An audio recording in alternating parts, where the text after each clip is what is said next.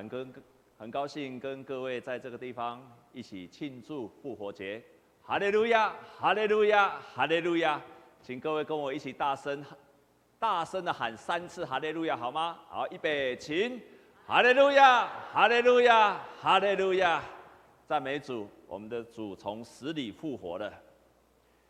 当耶稣复活的时候，当耶稣复活的时候，那些门徒在做什么？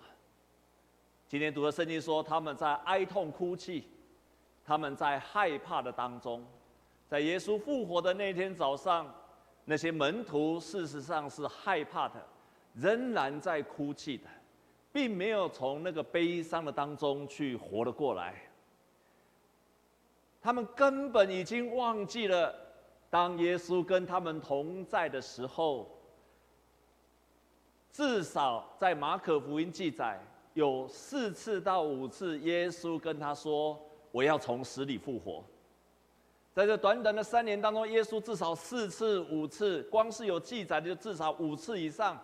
耶稣跟他的门徒说：“我要从死里复活，我要从死里复活。”当人子要复活的时候，那个要在要被要被法利赛人大祭司钉死在此，但是要第三天要从死里复活啊。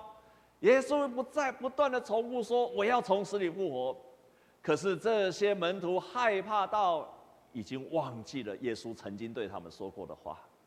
当我们害怕的时候，会忘记了我们应该要明白的事情。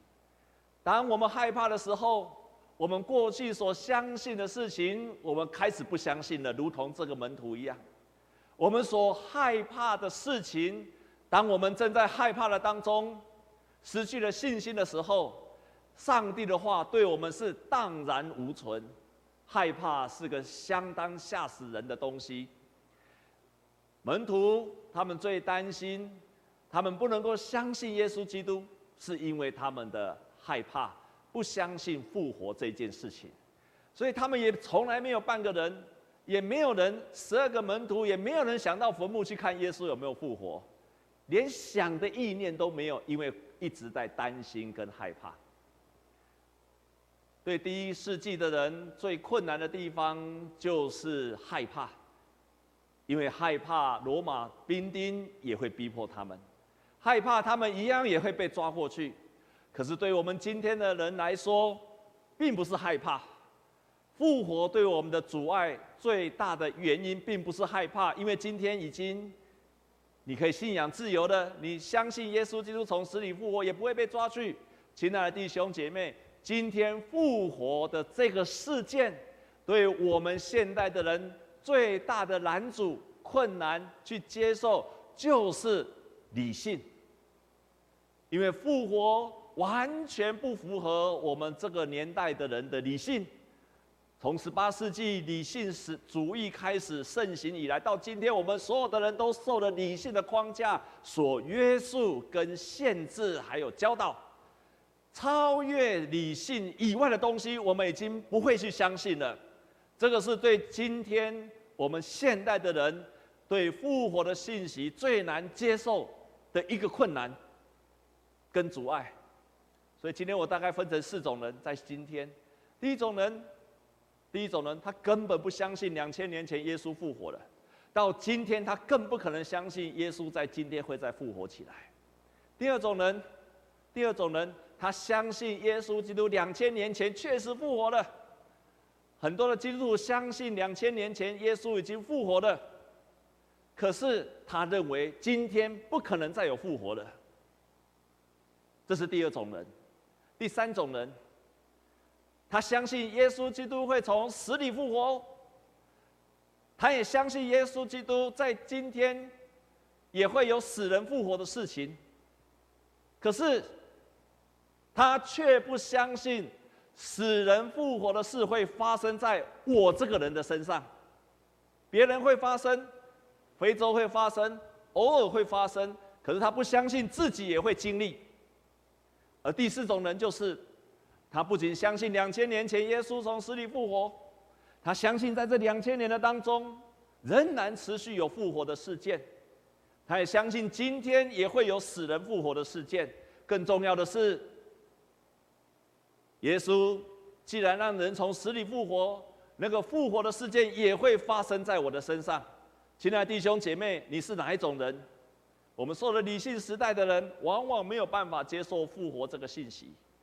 但是今天，我们看到圣经上所记载的这个人，在这个当中，我们看见这些妇女，她经历了耶稣基督从死里复活的的这个事件。当耶稣复活的时候，耶稣复活的时候，他很想跟他的门徒。在以马忤斯的路上，有两个门徒，他们走在那个路上，他们却没有看到耶稣的，他们却没有显现。耶稣复活的时候，不是最早不是向他们显现，当耶稣复活的时候，也不是跟他的大弟子彼得最早显现出来。当耶稣复活的时候，也不是跟约翰，约翰是他所爱的门徒。耶稣复活的时候，却是第一个向抹大拉的玛利亚来显现出来。来显现出来，圣经记载说，耶稣向抹大拉的玛利亚来显现，来显现出来。我想，当抹大拉的玛利亚看到耶稣的时候，他第一个反应，就像我们现在看到一个人中了武汉肺炎一样，吓死了。圣经记载他是发抖、害怕、吓得半死。可是为什么是抹大拉的玛利亚？最早看见了耶稣从死里复活，为什么不是彼得？为什么不是约翰，或者是其他的门徒呢？而是摩大拉的玛利亚。这个摩大拉的玛利亚，摩大拉是一个地名，这个地方距离耶路撒冷旁边可能大概一百公里的地方，那个地方就是在加利利的海边的一个港口。这个地方。出产很多很多的鱼，所以是一个小渔村。在这个渔村的当中，我们可以想象，就像台湾的渔村一样，常常是很多的拜拜的地方。在那个渔村的地方，也常常是一个贫穷的地方。在那个渔村，又是一个妇女，两千年前的妇女是没有什么地地位的。所以我们可以想象，在抹大拉那个地方，玛利亚在那个地方成长。在这成长的过程，那个地方一定拜很多很多的偶像，所以在那个地方，你可以看见圣经记载，这个人被鬼七个鬼附在他身上，所以这个人既是贫穷，又是妇女，又被鬼附身，直到他遇见了耶稣，耶稣靠着能力把他的鬼从他的身上就赶了出去，他第一次经历到那个上帝国的能力降临在这个女孩子的身上。这个玛利亚的身上，当他在他的身上的时候，在圣经有还有记载，在玛利亚的时候，就是曾经有一次耶稣在一个法利赛人的家里做客的时候，这个玛利亚就拿着一个香膏，然后到了耶稣的面前去膏抹他的油，然后用他的泪水去洗耶稣的脚。圣经记载说，这个人是一个妓女，所以是不是因为她太贫穷了，她变成了一个妓女？而这一个人很特别，就就是当耶稣被钉死的时候，所有的门徒都跑掉了。这一个抹大拉的玛利亚是一直跟着耶稣，跟着耶稣，所以他看着耶稣背着十字架，他也看着耶稣被钉死在十字架。当大家都跑走的时候，他在那个十字架的下面。甚至我这次读经，我第一次看见了其中一节的圣经节，我非常的震撼。因为在马太福音记载，这是我读了圣经读了四五十年，第一次发现了这一条的圣经节。以前怎么看都没有注意到。圣经记载着说，当所有的人都跑走的时候，那个坟墓的门就用大石头滚过来，把那个洞口给封住的时候，那个时候只有两个人还在那个坟墓的门口，一个就是耶稣的妈妈玛利亚，另外一个就是这个玛利亚的抹大拉的玛利亚，他们在那个大石头的面前。坐在那个石头的面前，就会这样一直看着那个洞口，一直看着那个洞口。这个人到最后是耶稣显现的时候，一大早三点多的时候就跑去，就跑去看那个空的坟墓。那些门徒都还在哀哭，还在害怕的时候，他就优先跑去了。亲爱的弟兄姐妹，曾经有一个教皇说，玛利亚。不是使徒，他不是十不十二使徒，可是他却是他却是引导使徒的使徒，是这个抹大拉的玛利亚向使徒们报佳音，说耶稣从死里复活的。所以这个人却在扮演了他不是十二个使徒，不是耶稣最重要的门徒，可是他却成为了一个报福音的复活的佳音给使徒的一个另外一个使徒。为什么如此？一个很有名的牧师叫尼托森牧师，他曾经分享。为什么是抹大拉的玛利亚时，他曾经这样分享：因为莫大拉的玛利亚是在所有的人当中最爱慕耶稣的人，他是最爱耶稣的人。当耶稣的坟墓被关起来，石头封住的时候，就他仍然停留在那个地方。他明明知道耶稣已经死去了，墓的门关起来的，他也看不到耶稣了，仍然守在那个地方。他是爱着耶稣到如此的地步，亲爱的弟兄姐妹，所有人都在害怕的时候，我要加上一句话：爱能胜过一切的恐惧，爱能胜过一切的害怕，是因为他爱耶稣，他跟其他的门徒一样，一样是害怕的。可是那个强烈的爱，对耶稣的爱，让他胜过了恐惧。亲爱的弟兄姐妹，你有听过一首歌吗？伍佰曾经唱过一首歌，听过吗？听过吗？爱到蒙阿半暝，蒙阿波马加起，有听过这首歌的请举手。这首歌就是爱到半暝，蒙阿波那马加去。伊讲，我袂晓唱吼。公乱的人有勇气，唔惊一切哦哦，无论三更也半暝，蒙阿波马加去，真正。这个玛利亚爱耶稣爱到一个地步，半暝蒙阿波马加去。因为爱会胜过一切的恐惧，强烈的爱胜过了一切的恐惧，也是因为这样强烈的爱胜过一切的恐惧，让他可以看见了耶稣，耶稣也是第一个向他显现。亲爱的弟兄姐妹，这一个人因为爱耶稣，胜过了许多生命中的恐惧。为什么这个玛利亚？我在想，当他去蒙阿波维时尊。他一定心里想，他也有害怕，也有恐惧。可是我在想，那个爱胜过一切的时候，他一定在某个时刻，他跟他自己的心里想说：“死就死吧。”我们如何能够去胜过这些死亡，还有一切困难的恐惧？尤其我们现在正在武汉肺炎的时候，我们如何能够胜过这一切的恐惧？亲爱的弟兄姐妹，我们能够胜过恐惧的方法，就是当你面临到最困难的时候，甚至面临濒临到死亡的时候。你可以从心里面跟神说：“神啊，我死就死吧。”你死就死吧的时候，那个时候你会经历到耶稣基督在你身上的复活。我想玛利亚，这个玛利亚就是当他去摸，他很害怕的时候，他在那个一刻应该在他心里面就是说：“死就死吧。”很有名的宗教改革家马丁路德，在他宗教改革要面对全国全部的欧洲的那些君王。同时也要面对教皇的时候，在一五一七年那个宗教改革非常困难，他几乎已经要放弃的宗教改革，他几乎已经濒临的绝境，非常的沮丧，甚至后面的人去分析他，甚至已经得了忧郁症了，因为那是很庞大的压力，他到底要不要坚持下去？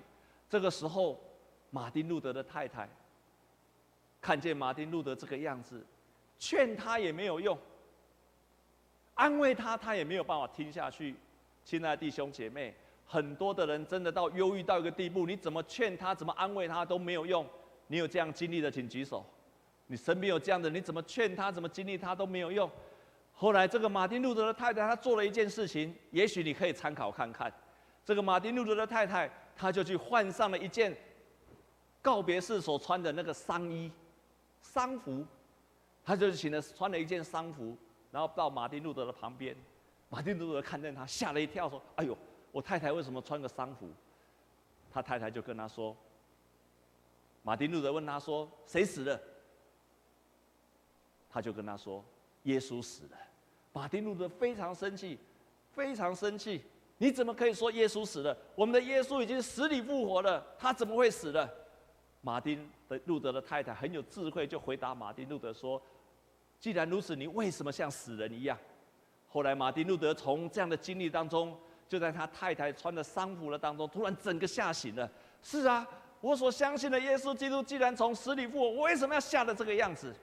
我为什么要吓得这个样子？我所信的耶稣基督已经从死里复活，我还担心害怕什么？所以他后来面对着当时候欧洲的黑死病、鼠疫的时候，他劝诫当时候的人，他劝诫当时候的人，他这样说，他讲了一句话说：害怕死亡是魔鬼的工作。害怕死亡是撒旦的工作，基督徒绝对不可以屈服撒旦。基督的复活应当令所有基督徒在面对坟墓的时候，应当毫无畏惧。如果有人害怕死亡，那么他应该找一个牧师到他的面前，用上帝的道浇灌他们。教导他们如何凭着信心的生活。亲爱的弟兄姐妹，耶稣基督既然从死里复活了，如同马丁路德所说的，我们的主从死里复活了，基督徒是不应该害怕死亡的。即使在今天武汉肺炎这么猖獗的当中，你也不应该害怕死亡。当然，我们不是刻意要死亡，我们会做很多的防疫的工作。但是我们相信，如果我们从心里面相信耶稣基督已经从死里复活了。你必须，你如何经历耶稣的死里复活？最棒的一件事情就是跟耶稣基督同死，你才会经历到他的同复活。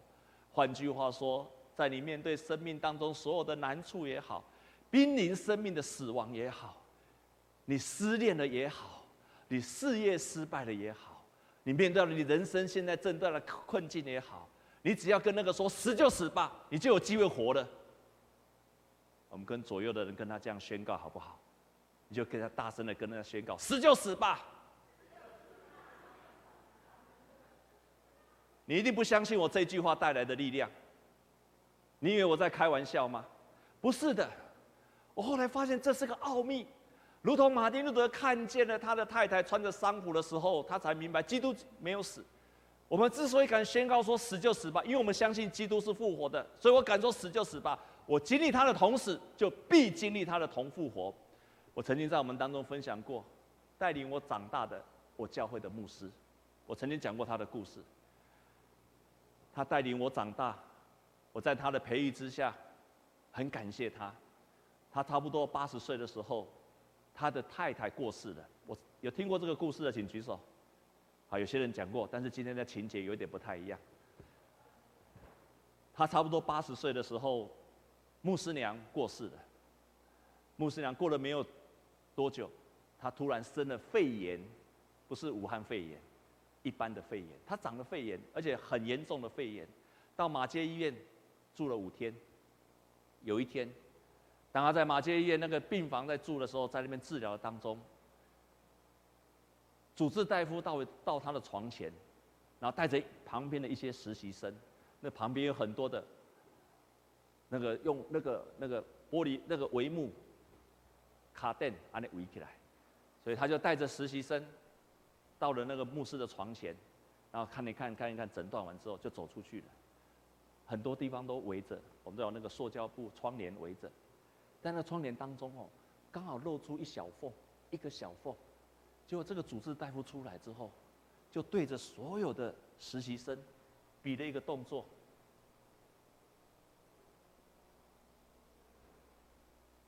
他吼，意思说差不多啊，刚好从那个缝当中被我们牧师看到了。我要说的重点在下面。那一刻，我们牧师看见了这个手势之后，他想说：“我完了，我死了。”然后那个时候，他做了跟神做了一个祷告，一个死了就死了的祷告。在那个时候，他跟神做了一个伟大的祷告。他跟神说：“神啊，如果你要带我走，就现在带我走。”不要让我弥留，不要让我一直躺在床上，要死不活的在床上。如果你要我死，你就带我走吧，干脆带我走吧。如果你没有让我死，你就让我好好活起来。从今天开始，从今天开始，从今天开始，只要你吩咐我做的事情，我什么都愿意做，天涯海角我都要去服侍你。亲爱的弟兄姐妹，那个时候他已经八十几岁了，他就做了这个伟大的宣告。从他做了这个宣告开始的那一天开始，他活了起来了。那个肺炎没有夺走他的生命，不仅没有夺走他的生命，他后来到了八十三岁的时候，又娶了一个太太，赞美主，一切荣耀归给神。还有到了他八十八、八十七、八十八岁的时候，在澳洲又带领他，他八十八岁去，对，不是澳洲，到关岛又去当了宣教师，一直到今天，到今年才退休回回来台湾，九十岁了。八十岁到九十岁当中，就是因为他在那个时候做了那个祷告：“神啊，死就死吧，你现在带我去吧。但是你如果让我活起来，我就永远为你而活。”这个是个伟大的祷告，这个是超级伟大的祷告，也是一个信心的交托。生跟死都在神的手上。亲爱的弟兄姐妹，如果你现在正在面对许多的困境，你就跟神说：“神啊，死就死吧，我把一切都交托给你。”当你敢做这样祷告，神就敢让你活起来。现在问题，你敢不敢做这样的祷告？在教会历史上有一个很有名的宣教师，这个宣教师叫做宣信，宣信 Simpson，Simpson，他后来创立了全世界的世界宣道会，是由他所设立的。他从小是一个长老教会的信徒。也是一个长老教会的家庭长大的，他的牧师，他的爸爸也是一个长老教会的牧师。当他成长的时候，他成长的时候，因为很努力的服侍，没有想到，在他到了三十七岁的时候，三十七岁的时候，已经得了重病了，甚至快要死去了，非常的衰老，才三十七岁，得了重病，非常的衰老。他努力的服侍神，却经历到这样子的结果，然后他非常非常的失去了意志，惊息己。但是很奇妙的，很奇妙的，有一天，他到了一个教会，听了一个牧师宣讲一个十字架的拯救的道理。他听了一个黑人的牧师。宣讲耶稣基督从死里复活，而且这个死里复活带着医治的大能。我们的肉体会经历死里复活的医治。他当了传统的信徒很久，从来没有想过说死里复活这件事情会发生在肉体得着医治。他也从来没有相信祷告肉体会得着医治。可是那一刻，这个黑人的牧师的信息突然进到他的心里面，于是。他就离开了他的职场，去休养，然后去祷告。很奇妙的，就在那个过程的当中，他经历到了耶稣医治了他，他再一次从垂死的边缘当中就复活了起来，而且不仅复活了起来，那一次活起来的时候，他就像是，他就像是我刚刚说的那个祭牧师一样，他活了起来的时候。他持续的为主做工，活了三十五年，他就创立了世界宣道会。但是从那一刻开始，他从一个传统的信徒，很乖的信徒，他开始相信了一个复活的大能。他相信到今天，耶稣基督复活的道理不止在两千年前，也发生在今天。两千年，耶稣既然能够从死里复活，今天耶稣就可以让我们病得着医治。所以他说的后来的道理。的真理就完全不一样了。一个活泼的、非常有力量的信息，耶稣是活着的信息，在他的讲道当中不断的宣扬。但是我要提醒你的就是，他从那一次以后就再也没有经历过医治的。可他非常相信神的医治的大能，所以从那一次以后，他就有一个很，他说：如果你祷告，你生病经历了祷告，你要求神来医治你。如果你没有被医治，没有关系，你就去看医生。你生病了，跟神求；你没有经历医治，没有关系，你就去看医生就好了。是的，是如此的。基督徒可以相信神复活的大能，也会让我们今天得到医治；同时也相信，神也借着医院的医治、医生、好的医生来医治我们的身体的。这个宣信牧师就这样继续服侍了神，从三十七岁开始，继续服侍了神三十五岁，死就死吧。也许你还有机会经历复活，可是当你不断的在害怕当中，如同那些门徒一样的时候，那么我们就一辈子活在恐惧的当中。亲爱的弟兄姐妹，今天是复活节，我们同时也笼罩在全世界武汉肺炎的威胁的当中。可是，当我们不害怕死亡，也让我们成为这个世代的见证，也让我们能够经历到做一个见证耶稣基督死里复活的信徒。我们同心来祷告。亲爱的主，我们感谢你，谢谢你告诉我们一个死里复活。而且你自己这样子活得出来，我们也谢谢您的死里复活的真理，同时在宣告，在我们今天所有所有的、所有所有的生命当中，不管是困境，甚至肉体，我们都可以经历到死里的复活。感谢你，求你来帮助我们所有弟兄姐妹，把这个死里复活的确信，今天就放在我们的心里面。我生命当中所有的难处，我会从死里复活。我肉体会有软弱，会有病痛，但是你也会医治。同时，我也相信，我正在面对前面的难题，或是财务的，或是各样的难处。主啊，我努力的宣告：主啊，死就死吧，你会让他复活的。主啊，把这样的信心加添在所有弟兄姐妹的身上。我们感谢你，谢谢你从死里复活。让我们相信，生命当中的每一个时刻都可以活出盼望。即便，即便我们信心的宣告，并不如我们自己的祷告一样；即便我们信心的宣告，并不如我们所愿，但是我们深信，必会发现你美好的旨意。即使我们祷告，我们到最后，即使失去了生命，并没有得着医治。我们仍然会有信心的接受，这个是你最美好的安排。即使我们遇到了困境，我们拼命的祷告，没有照我们的意识发展，可是我们仍然宣告，万事互相效力，叫爱神的得着益处。即使我们面对到许多的创伤，我们拼命的祷告，并没有照我们所祷告的发展，可是我们仍然相信，在这个困难当中，我们仍然可以。欢欢喜喜的，谢谢你从死里复活，谢谢你从死里复活，让我们再一次的确信，我们所相信的是一个活着的基督。谢谢你从死里复活，让我们在永远活在一个永远都可以有盼望的生命。谢谢你从死里复活，让我们在任何的时刻都可以勇敢的向前。谢谢你从死里复活，我们也可以对武汉的肺炎大声的宣告说：我们并不害怕。感谢耶稣，谢谢你。这样子祷告，靠着耶稣基督的圣名，Amen。我们一同。